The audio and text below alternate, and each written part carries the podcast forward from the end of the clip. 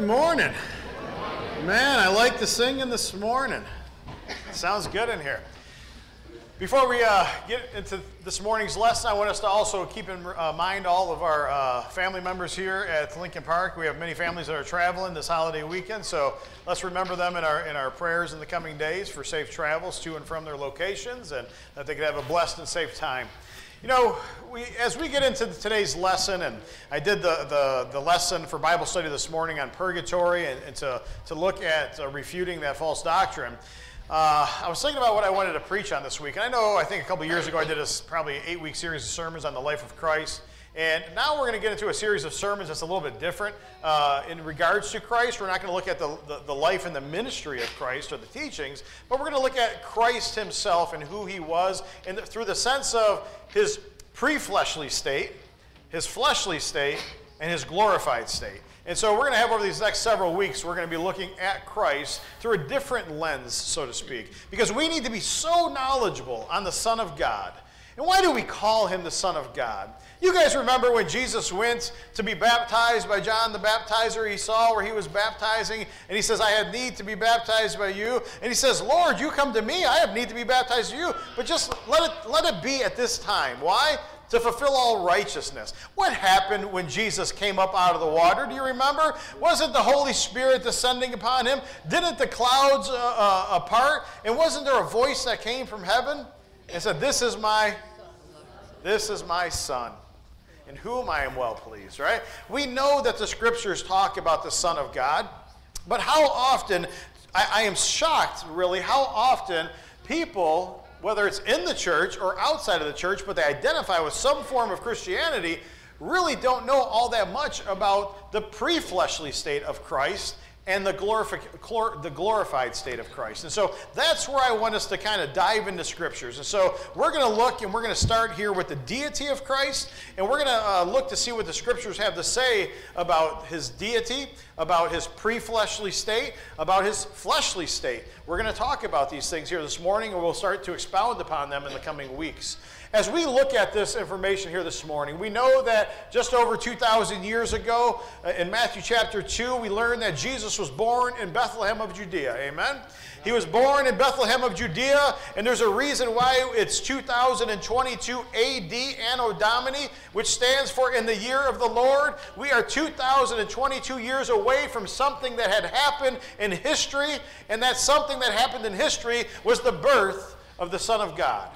And so we look at the scriptures here this morning. Ask yourself, was, was, that, was that the beginning, his birth? Was that the beginning of his existence as a being?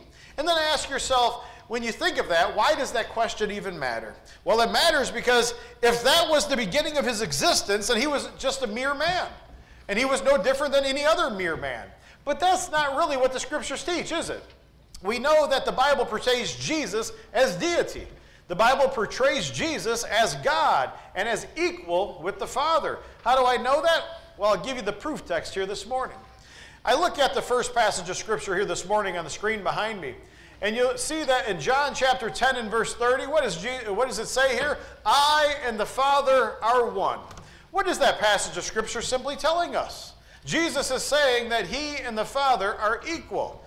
And we're going to look at this in the eyes of Scripture. So we don't say that's the, that's the, the minister, the evangelist's opinion. We're going to show you in Scripture what the Holy Spirit had guided those first century writers to pen in regards to Jesus Christ. You know, we know that in Matthew chapter 21 or Matthew chapter 20, it talks about Jesus' birth and how it was, he was born of a miraculous nature. He was conceived by the Holy Spirit of God that we learn about in Matthew chapter 1. We understand that he was born of a virgin, how that was prophesied, and it was fulfilled also in Matthew chapter 1. And brethren, Jesus not only claimed to be God, but was condemned by the religious leaders for even making that claim because they understood what he was saying. You look at John chapter 5 and verse 16 through 18 on the screen behind me. Even the religious leaders of the Jews understood exactly what Jesus was uh, saying and who he was saying he was equal to. In John chapter 5, starting in verse 16, the scriptures tell us For this reason, the Jews were persecuting Jesus because he was doing these things on the Sabbath. And these things were in reference to his healings, his, the good works, the miracles that he was doing. But it says in verse 17, But Jesus answered them, My Father is working until now, and I myself am working. And in verse 18, it says, For this reason, therefore, the Jews were seeking all the more to kill him. They wanted to kill him for breaking the Sabbath and to use that as an excuse, but now he's making himself equal with God because he is not only breaking the Sabbath, it says, but also was calling God his own Father, making himself equal toward God. And so, brethren, Jesus used these types of expressions to identify himself as being equal with the Father and the Holy Spirit. I know we look at another passage of Scripture on the screen behind me in Matthew chapter 28, and this is a passage of Scripture that we look at all the time. And it says, And Jesus came up to them and spoke this All authority had been given to me in heaven and on earth. So go therefore and make disciples of all nations, baptizing them in the name of the Father, in the name of the Son, in the name of the Holy Spirit teaching them to observe all that I have commanded you. Lo, I am with you always, even to the end of this age. Brethren, in light of our study here this morning, as you look at this, this, these couple verses here, this is such an important text because Jesus says, baptizing them in the name of. Well, if you do any type of study of Scripture, in the name of means in the authority of. And so you're baptized in the authority of the Father, the Son, and the Holy Spirit. And Jesus is saying that authority among the three makes the three equal because they're all God and yet with different personalities and different divine natures. We understand that there's another passage of Scripture in 2 Corinthians. And in 2 Corinthians in chapter 13 and 14, it says that the grace of all, the, the grace of the Lord Jesus Christ and the love of God and the fellowship of the Holy Spirit be with you all. Why is that simple verse important? because it shows you that it's mentioning the Holy Spirit, the Father, the Son, all giving grace, all uh, uh, you know, giving a blessing, giving a welcome, if you will, and we're seeing the, the equalness of them. I want to kind of start with an illustration here. There's so many people who don't understand the Godhead. Well, let me try to kind of put it into some perspective. When you think of time, is time not made of is time not made up of past, present, and future? Right? It takes all three to make up time, and without any one, there's no time, and yet each one is time. That makes sense? What about space? Is space not defined by length and height and depth? It takes all three to make up space, and without any one, there's no space, and yet all three are space. What about man? Is man not made up of body, soul, and spirit? It takes all three to make up man, and without any one, there's not man, and yet all three are man. And so, what is the point? The point is that, in a similar sense, God, deity, that's all God means is deity, right? The Father, the Son, and the Holy Spirit, it takes all three to make up God, and yet each one is God. You see, there's a way to look at it, brethren, and never forget that the Lord our God is one. And if Jesus is deity, then his fleshly birth would indicate that God had come down in human form and lived amongst mankind. And as we look at here this, this, this here this morning, which is the very thing, uh, that was the very thing that the prophets had foretold, that God was going to come down, uh, be amongst his creation, take on flesh, live a perfect life, and give his life up as a testimony, as a sacrifice, an eternal sacrifice offered once for the, for the forgiveness of sin of all mankind for all time. And the biggest problem that the Jewish religious leaders of Jesus' day had with this, uh, had with accepting Jesus as God was that when they, when they read the Old Testament, they see the oneness of God, and they had trouble separating the, the idea of oneness with the idea that Jesus too could be God. And so they struggled with that. But the thought here this morning is that, that Jesus is not only God, but the scriptures, if the Jews would have looked at it a little bit more closely, they would have realized there's some proof text in the Old Testament that prove this. You go back to Genesis chapter 1. If you open your Bibles, I don't have this on the screen behind me, but in Genesis chapter 1, let's go back there real quickly and let's look at that because it's such an important actual verse, right? When you look at Genesis chapter 1 and you get to verse 26, notice what it says. Then God said, Let us make man in our image, according to our likeness, and let them rule over the fish of the sea, over the birds of the, uh, over the birds of the sky, and over the cattle, and over all the earth, and over everything, every creeping thing that creeps on the earth. You look at that simple passage, and so many times, I'm sure many of us have read that, but I wonder how early in your faith you read that and you just gloss over the importance of that text. Because in Genesis 1 and 26, it uses the plural, the plural pronouns us and we, which indicates a plurality in some sense. Amen? And then you look at another example of oneness in the idea of Genesis chapter 2 and verse 24 in regards to Adam and Eve. Where Adam and Eve, when Adam had left his mother and father, was joined to his wife, they're one, uh, there's two separate individuals, and yet they became one flesh right? So there's a sense that oneness carries with it uh, the concept of unity, the concept of harmony. And absolutely, the scriptures show that there is harmony when we deal with the Father, the Son, and the Holy Spirit as being unified. So, brethren, we use such terms to even describe this in the church. There's the Trinity, there's the triune God, and there's the triunity. These are different terms that the Christian church uses to speak about the Godhead. And so consider for a moment man. I mentioned a, a, minute ago that man is made up of body, soul, and spirit, but where does that come from? Well, it comes from the scriptures. In 1 Thessalonians, in chapter 5 and verse 23, the scriptures tell us, Now may the God of peace himself sanctify you entirely and may your spirit and soul and body be preserved complete, without blame at the coming of our Lord Jesus Christ.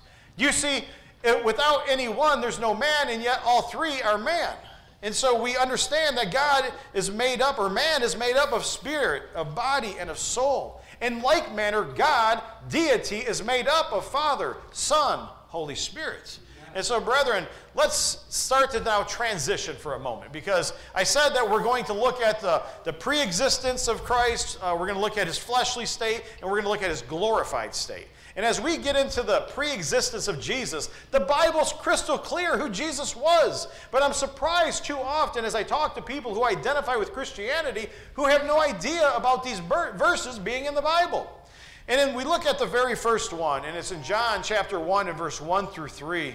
Brethren, the very fact that Jesus claimed to be equal with the Father, like we looked at in John chapter 10 and verse 30 earlier, would obviously suggest to us that Jesus had a pre fleshly existence. And we begin to learn about it in John chapter 1 and verse 1 through 3.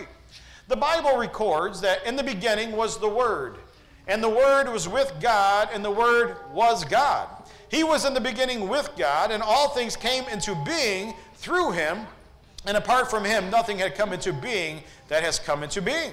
And then you, flat, you, you go forward to verse 14 of chapter 1, and it says, And the Word became flesh, and the Word had dwelt among us, and we saw his glory, the glory of the only begotten from the Father, full of grace and truth. What is the point of John chapter 1, 1 through 3?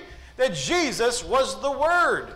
And we know that the Word was God, and the Word became flesh and dwelt among us and that we were able to see his glory, the glory as the only begotten of the Father. And then later in the Gospel of John, Jesus uttered these words in John chapter 16 and verse 28. He says, I came forth from the Father and have come into the world, and I am leaving the world and again going to the Father. Brethren, when you look at these passages of Scripture, you think that it would be simple to understand, but there are so many people who still don't understand the pre existence or the pre fleshly state of Jesus Christ. They say, no, he's not God, he's the Son of God, and they don't make the distinction between the two being one and the same. Because Jesus is the Son of God. God Himself said, This is my beloved Son in whom I am well pleased. He said it, in, uh, he said it on the Mount of Transfiguration, He said it on the day of His baptism. So we know He's His Son. We know He's the Messiah. We know He's the Christ. We know He's the Savior. And so, brethren, the reality is before the world and mankind were created, Jesus existed as the Word. And so Jesus clearly laid claim to this concept. And this next passage of Scripture gives a proof text to his claim of this concept. In John chapter 8 and verse 58, what does Jesus say? Jesus said to them, Truly, truly, I say to you, before Abraham was, I am. Why is that uh, text, why is that passage of Scripture important? Because Abraham lived and died 2,000 years before Jesus was ever born in his fleshly state. Before Abraham was, I am. And so the Jews of old would have understood perfectly the I am phrase. And so, brethren, this is an important statement, and it's something that we need to keep in, in, in, mind as we think about what the scriptures say. But what about Old Testament scripture? We know that there's over 60 major prophecies that Jesus fulfilled in, in exacting detail. But even the Old Testament prophecies spoke of Jesus' pre existence, his pre fleshly state. And you look at the first one that it was our, was our, our Bible reading passage this morning, or, or our scripture reading this morning. And it says, But as for you, Bethlehem Ephrathah, too little to be among the clans of Judah, from you one will go forth for me to be ruler in Israel. And his goings forth are what? From long ago, from the days of eternity. What did Isaiah have to say? In Isaiah chapter 9 and verse 6, the prophet Isaiah said, For a child will be born to us, a son will be given to us and the government will rest on his shoulders, and his name will be called Wonderful Counselor, Mighty God, Eternal Father, Prince of Peace. These passages of Scripture are talking about the coming Messiah. There's not a, historian, there's not a, a, a Bible commentary that you can read that will show you something different. These verses are talking about Jesus, the Christ, the Messiah. So now let's turn our attention now to how Jesus revealed that revealed that the nature of the Father uh, to mankind. So Jesus, by coming in the form of God, taking on flesh, like we learn about in John chapter 1, we understand that he came to reveal the exact nature of God to his creation. And so, not only does the Bible claim divinity for Jesus, but it states that Jesus was the perfect revelation of God the Father and uh, uh, of. Let me repeat that he, it states that Jesus was the perfect revelation of God the Father to mankind. And you can look at that verse later in John chapter 1 and verse 18. And why, would, why wouldn't Jesus be the perfect revelation of God, the perfect representation of God, the perfect opportunity to reveal God, since he had been with God for all eternity? Because Jesus is, in the flesh, God. Brethren, remember that Jesus had come forth from the Father. We said that already in John 16 and 28. But I also want you to think about what Jesus had to even say to Philip. Remember when Jesus was talking to Philip in John chapter 14 and verse 9, and Jesus uttered these words? When you go to John chapter 14 and verse 9, it says, Jesus said to him, Have I been so long with you, and yet you have not come to know me, Philip? He who has seen me has seen the Father. How can you now say, Show me the Father? Brethren, when you look at these scriptures, can you see for yourselves the, the, the scriptures clearly show Jesus is not just the Son of God, but Jesus is God. And this is, the, this is so very important because Jesus came to show the world, show mankind, what the, the, the, exact representation and to reveal to mankind the invisible God. Jesus became the visible God uh, to show us the invisible God, who that we, we in our fleshly state cannot look upon the glory and the majesty of God without suffering death. So Jesus had put aside in Philippians chapter 2, it tells us, the glory, the majesty that he had with God before the foundations of the world, and he took on flesh. He became like us. He was tempted in every way that we are tempted, and yet without sin. And so, brethren, when we see the Father, when we see Jesus, we see the Father. That's what Jesus was telling Philip in that passage. Jesus was truly God in the flesh. Lastly, before we get ready to close this lesson down, and we'll continue this over the next couple weeks. I want us to look at the idea that I've mentioned in Bible study this morning that Jesus is the creator of all things. People oftentimes, they just think, without even really thinking of it, they just read in the beginning. Uh, Genesis chapter 1 and verse 1. In the beginning, God created. And almost everybody will attribute that to the Father.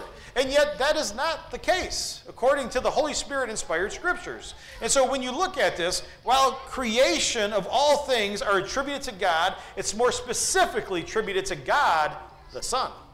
And I know this because notice what the Holy Spirit guided Paul to write to the people of Colossus in Colossians chapter 1 and verse 16 and 17.